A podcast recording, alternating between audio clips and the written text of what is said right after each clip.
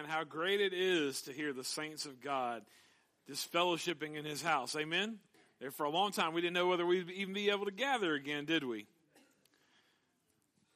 Hey, listen, how many of you have a favorite team? Favorite driver, maybe. You know, think about that in, in your life as, as you've gone through your life. You know, you have your favorite team, they do well. I, I thought about this weekend about in June of 2010, just over 10 years ago, that the South Carolina Gamecocks, they did something they never had done before. The baseball team, what did they do? They won a national championship.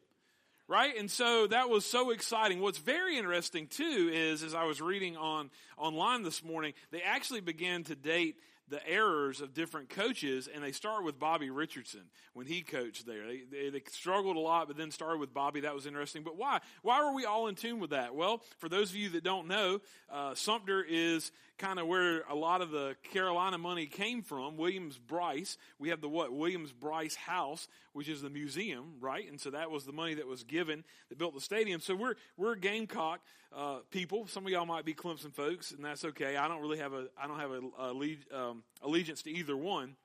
But as they won their first national championship, that was cool, right? We had a guy from Sumter, Matt Price, who's now a police officer here in town. It was on that team and one of the pitchers. And so we watched from afar and it's something we celebrated. But here's the thing that we, I want you to consider this morning is that we don't celebrate that anymore, do we? It's kind of forgotten. It, it, they want it and it's important and unless you were there and you're tracking, you don't really think about that every day. And so this morning, I want us to think on the topic of living in the light of Easter. See, that championship that they won back in 2010, we don't really think about too much. But almost some 2,000 years later, last Sunday, we celebrated Resurrection Sunday. Amen? We celebrated that the tomb is still empty. We, we celebrated that death is still conquered. And so this morning, as we think about what does it mean to live in light of Easter? What does it mean to live in light of something? That is, that there's this piece of information that affects a situation. And so as we just came through Easter, I want us to think about that this morning, that, that it is still changing lives and it is still has an impact. As I thought this morning as I was finishing up, one of the final little nuggets of wisdom that I wrote down was the baskets have been put away. Has your Bible?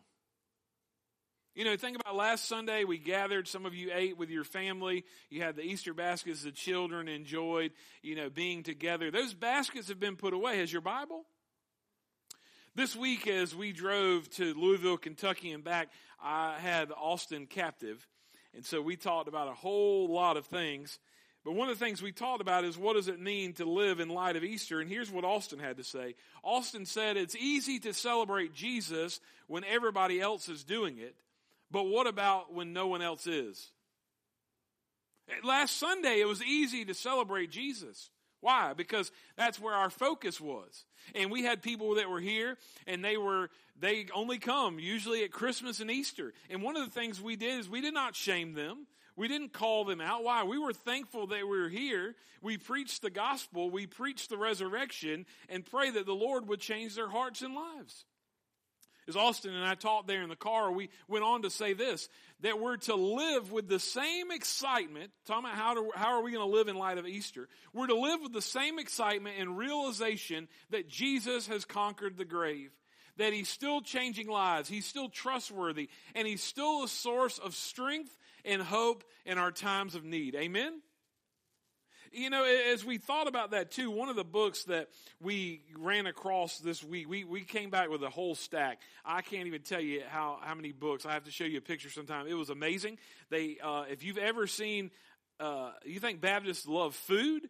let them tell you that there's pallets of free books to get, man. It was, er, we were all huddled in there in a nice tight huddle. So I brought back books, but I intentionally brought back a big stack of them to give away to my pastor friends. But one of the books that we picked up as we were gone this week was a book by a gentleman by the name of Dean Inserra. And he wrote a book called The Unsaved Christian Reaching Cultural Christianity with the Gospel.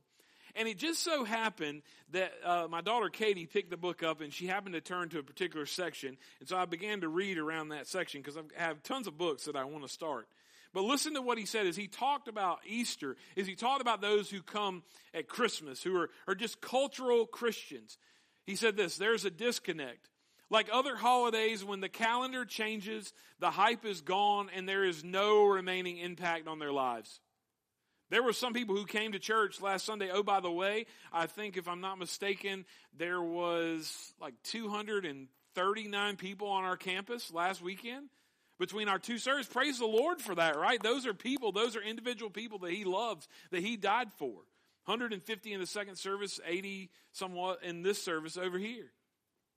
Praise the Lord for what he's doing. But there's a disconnect. So why, why this message? Why today? Why talk about what it means to live in light of Easter? Listen, friends, it's because the cross of Jesus changed everything. Right? That the grave is still empty and death is still conquered. And so this morning, a, a, little bit different message, if you will, from me. But as we began to think about this week, I began to think about what does it mean to live in light of Easter? Can I go ahead and give you a preview of what we'll talk about next week? Next week, I want to I want to hunker down on the notion of this: what is the gospel? As, as we were at that conference, I began to get a burden of what is the gospel. And what was really cool is I came up with this question, and I can't take credit for it, but it's opened up a lot of conversation. And I simply asked this question, and this is what we'll look at next week. Define the gospel in one sentence. So I look forward to sharing that with you and, and what I've learned and, and what God is showing me. But this morning, as we look at what does it mean to live in light of Easter, the first point that I want to give you is this that Jesus is who Scripture says he is. If we're going to live in celebration because Easter, just like Thanksgiving, Easter's not just one day a year, right? We're, we're to live with the heart of Easter each and every day. And so we need to celebrate the fact that Jesus is who Scripture says he is.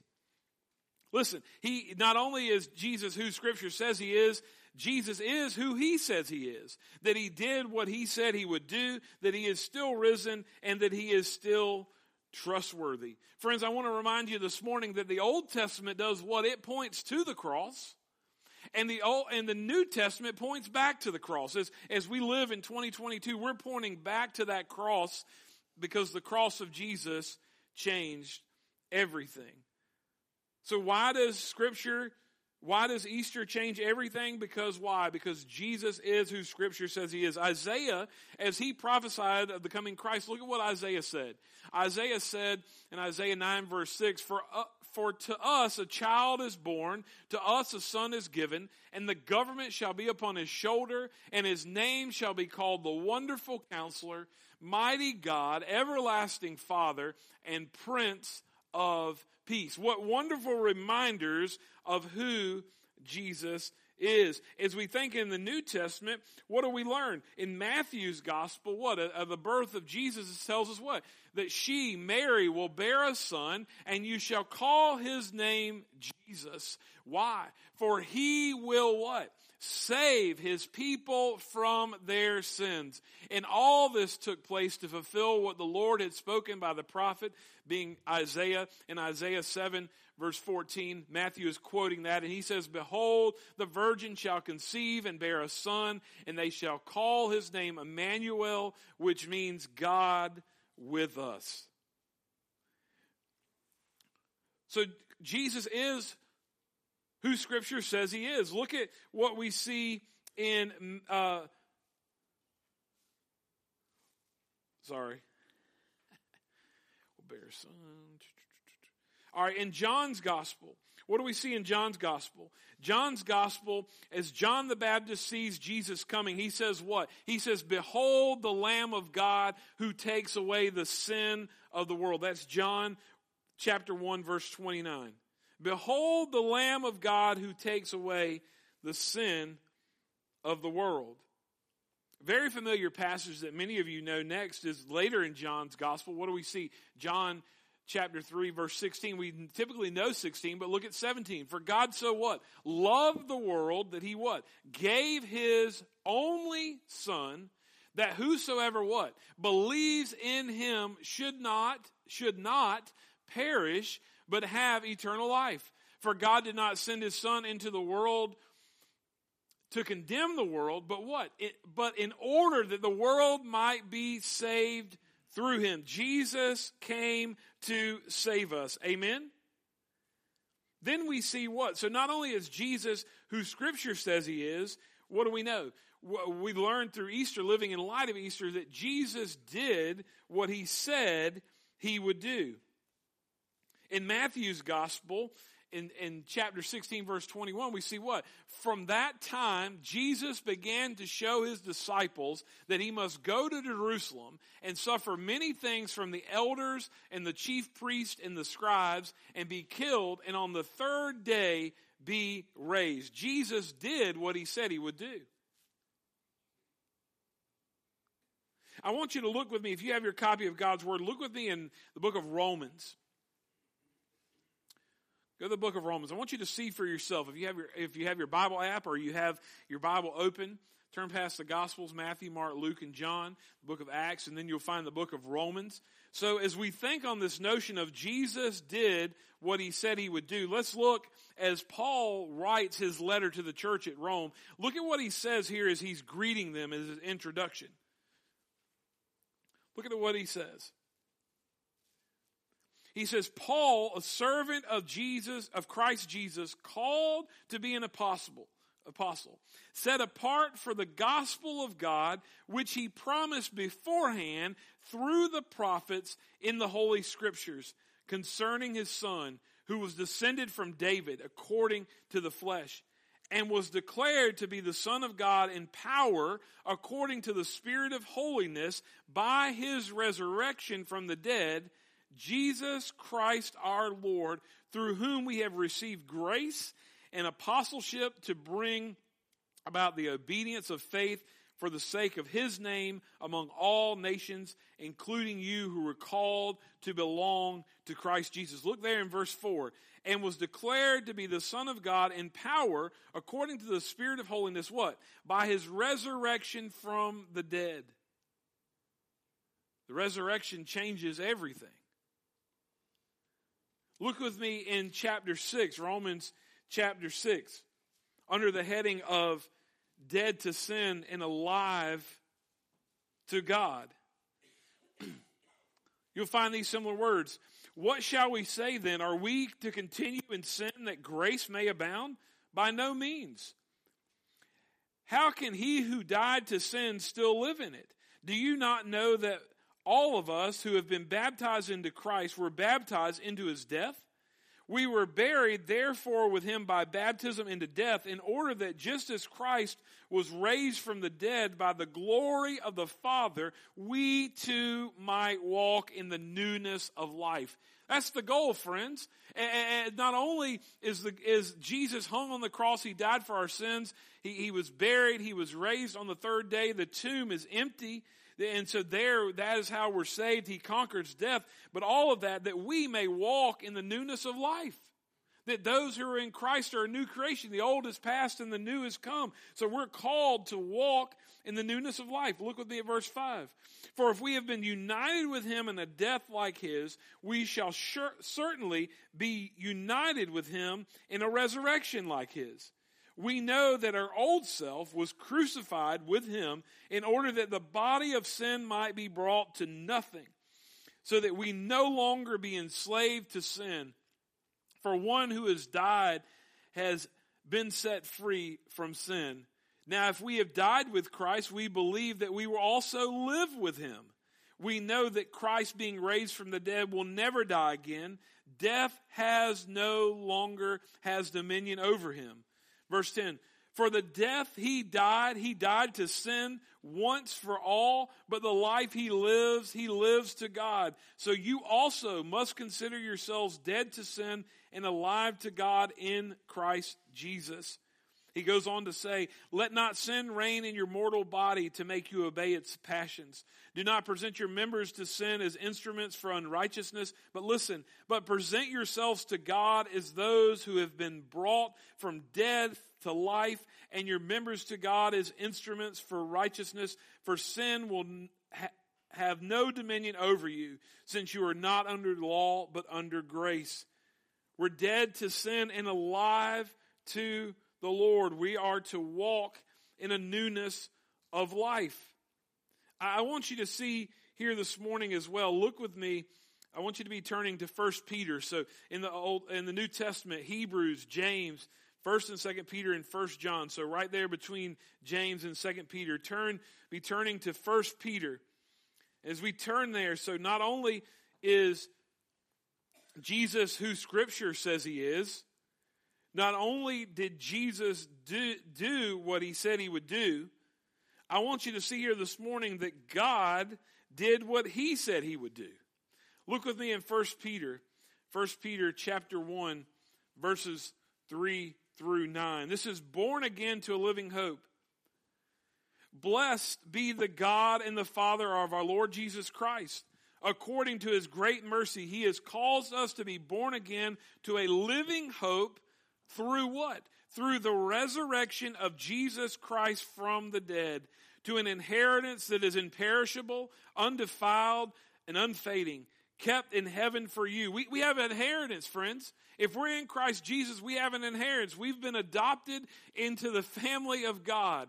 We're, we're, we're, we're brothers and sisters with Christ if, the, if his shed blood has been washed over us. And friends, there is coming a day that we stand to gain an inheritance that is greater than any inheritance that you've ever eh, inherited here on earth. What do we see? That what there in heaven, there's an inheritance for us that's imperishable. It's undefiled and it's unfading. It's kept in heaven for you. Who by God's power are being guarded through faith for a salvation ready to be revealed in the last time. In this you rejoice. Listen, though now for a little while, if necessary, you have been grieved by various trials, so that the tested genuineness of your faith, more precious than gold that perishes through its tested by fire, may be found to result in praise and glory and honor at the revelation of Jesus Christ. Though you have not seen him, you love him. Though you do not now see him, you believe in him and rejoice with joy that is inexpressible and filled with glory, obtaining the outcome of your faith, the salvation of your souls. Friends, God did what he said he would do, and through that we are given an inheritance. Last, I want you to see this morning something very simple, very true. That is this that Jesus is our example. Jesus is our example. This morning, this week, as I was reading through a devotional while we were gone, reading through uh, one of the devotionals that I check from time to time, I got on their website. I tried to take as few of books with me because I knew I would be bringing books back. And listen to how the voice, the, the voice translation, had this voice translated, had this verse translated. John 15, verse 19. The truth is that the Son does nothing on his own. All these actions are led by the Father. The Son watches the Father closely and then mimics the work of the Father. The English Standard Version that I typically preach and teach from says this. So Jesus said to them, Truly, truly I say to you, the Son can do nothing of his own accord, but only what he sees the Father doing. For whatever the Father does, the Son does likewise. Listen, Jesus is our example. We're to follow him. We're, we're to imitate him. Paul, as he closes out his first letter to the church at Corinth, and the church at Corinth, it needed some help. It had problems just like we do today in the church. But as Paul wrote that first letter to the church at Corinth, as he gets near the very end, as he gets closer towards the end, in chapter 11, which is really the ending of chapter 10, we see this profound verse that is just, it's one of those verses. I don't know. I'd love to know. I'd love to know this from you all. Has there ever been a verse of scripture that you've read that has just, just smacked you right in the face? Right? Has it ever just challenged you so deeply? For me, that verse is 1 Corinthians 11, 1. As Paul writes, says, he says, imitate me as I imitate Christ. Christ is our example. He's the cornerstone. He, he's the one that we're supposed to imitate. Imitate me as I imitate Christ. He's the example. What we see Jesus doing, how we see Jesus loving the unlovable, how we see Jesus treating those that he that disagree with him, how we see Jesus walking and, and, and being the hands and feet of his Father. That is what we are to do as well.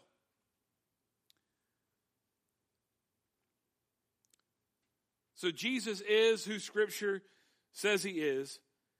Jesus did what he said he would do. God did what he said he would do. Jesus is our example.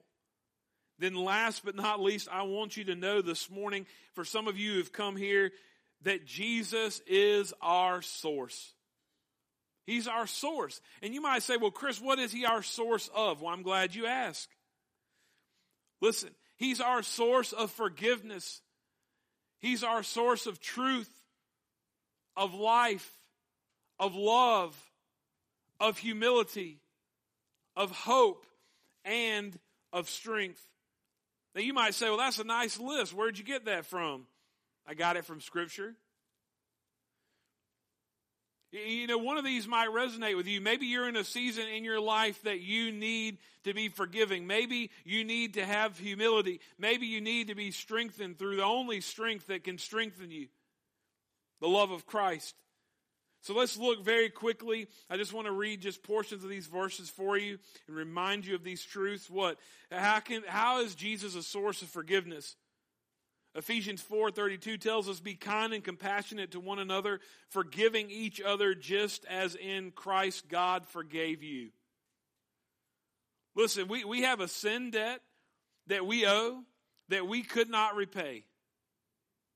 The only thing, the only thing that each and every one of us is owed is death. And you say that's not fair. Well, fairness ended in the Garden of Eden. Uh, God is God, not me. Not you. You say that's not fair. Take that up with him. But Jesus is our source of forgiveness. Forgiving each other just as Christ, this is in Christ God forgave you. Look, look at truth and life. Very familiar verse that many of you know. For Jesus says what? He says, For I am the, the truth, I am the life, and no one comes to the Father except through me. So if you need truth in your life, we were living in a day and time where truth is being eroded. life. What if we abide in Christ? That we may have life and have it abundantly. Praise the Lord for that. Love. Now we talk about love a whole lot, but how do we know that Jesus is a source of love? Why? We love because he first loved us. Humility. Humility. There in the passages, Jesus is talking about those who have, are heavy laden, heavy burdened. He says, What? Come to me. Take, a, take up my yoke because my burden is easy. My yoke is easy and my burden is light. And what does he go on to say? He says, For I am gentle and lowly. He, he's meek, he, he's humble. And so if you need humility, you need to seek the Lord. You need to seek Jesus. He, he's, our, he's our source of hope. How do we know that? Paul, as he opens his first letter to Timothy, he says, What? Paul, an apostle of Christ Jesus, by the command of God our Savior, and of Christ Jesus our hope. What are you hoping in? What, what are you putting your faith and your hope in? Is it your bank account? Is it your 401k? Is it your marriage? Or is it Christ? Put your hope in Christ. Jesus is our hope. He's also our strength. I want to invite you as well. If you still have your Bible open, turn over to the book of Ephesians. So first, and so we were in Romans. So then you'll find First and Second Corinthians, Galatians, Ephesians, and Philippians. So Ephesians is sandwiched between Galatians and Ephesians. Turn there, if you will, with me this morning, and let's look at Ephesians chapter 3, starting in verse 14. Really, as we noted on the screen, it's verse 16. That is true. But I, want, I would not be doing my job as a minister of the gospel of Jesus Christ if I did not read this passage in its entirety. It's a prayer for spiritual strength.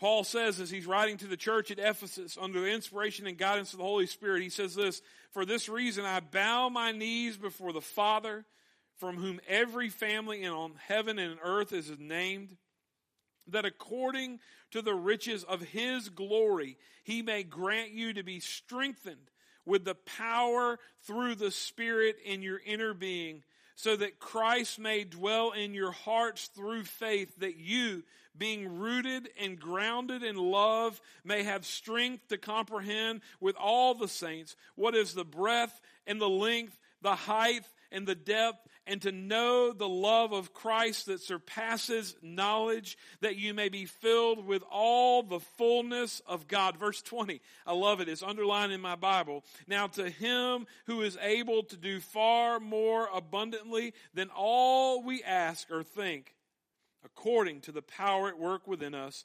To him be the glory in the church in Christ Jesus throughout all generations, forever and ever. Amen.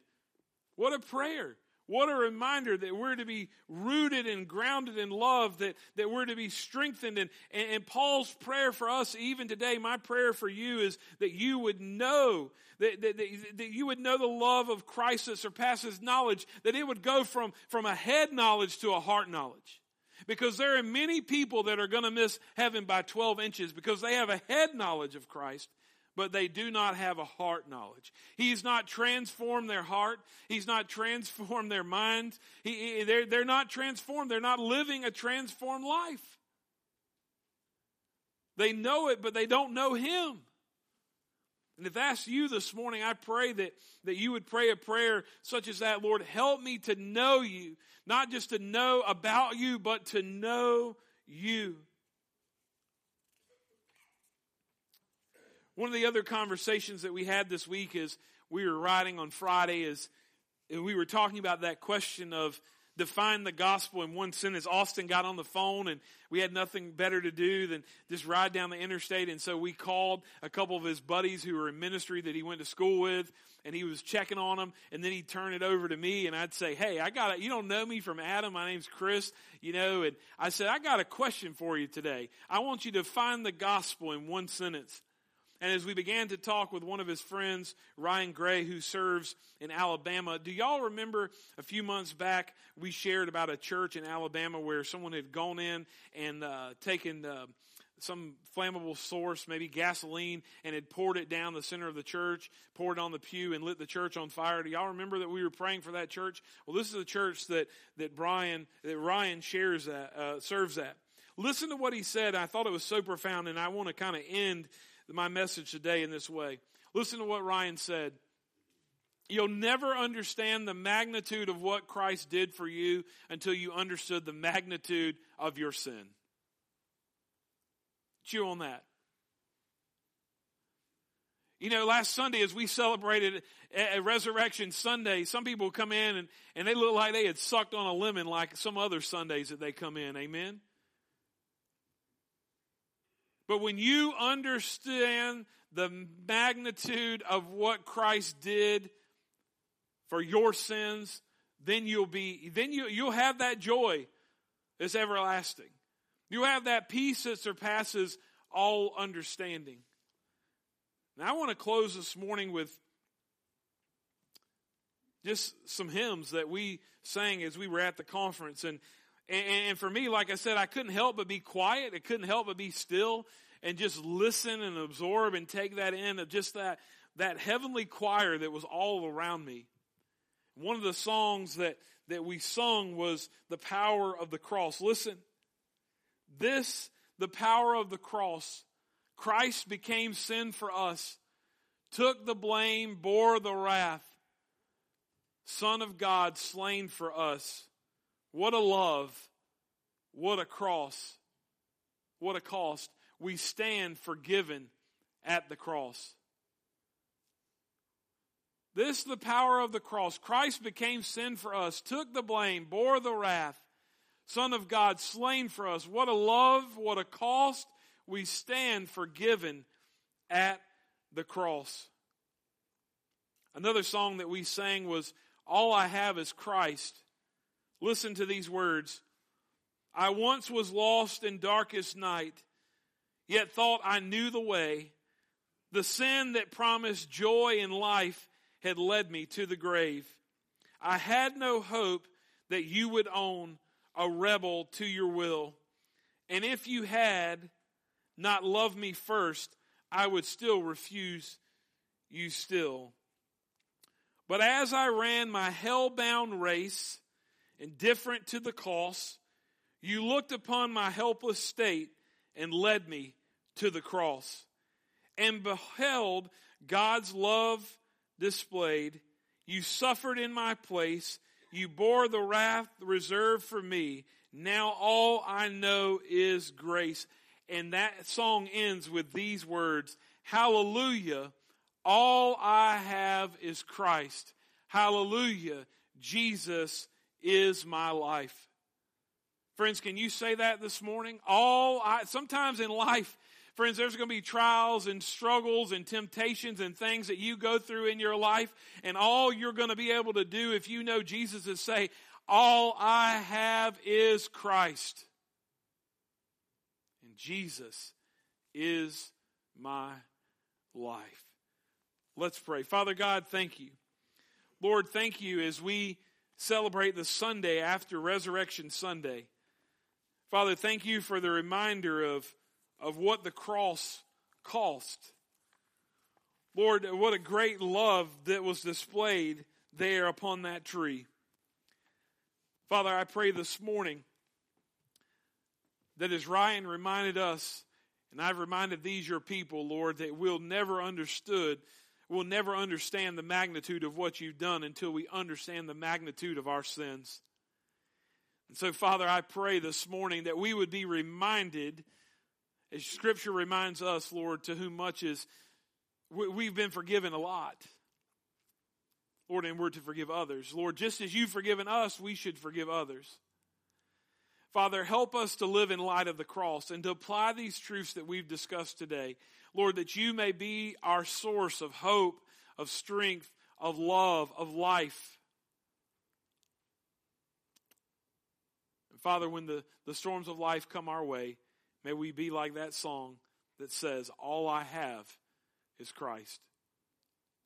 Father, help us to realize that even though sometimes you may be all we have, Lord, that's all we need.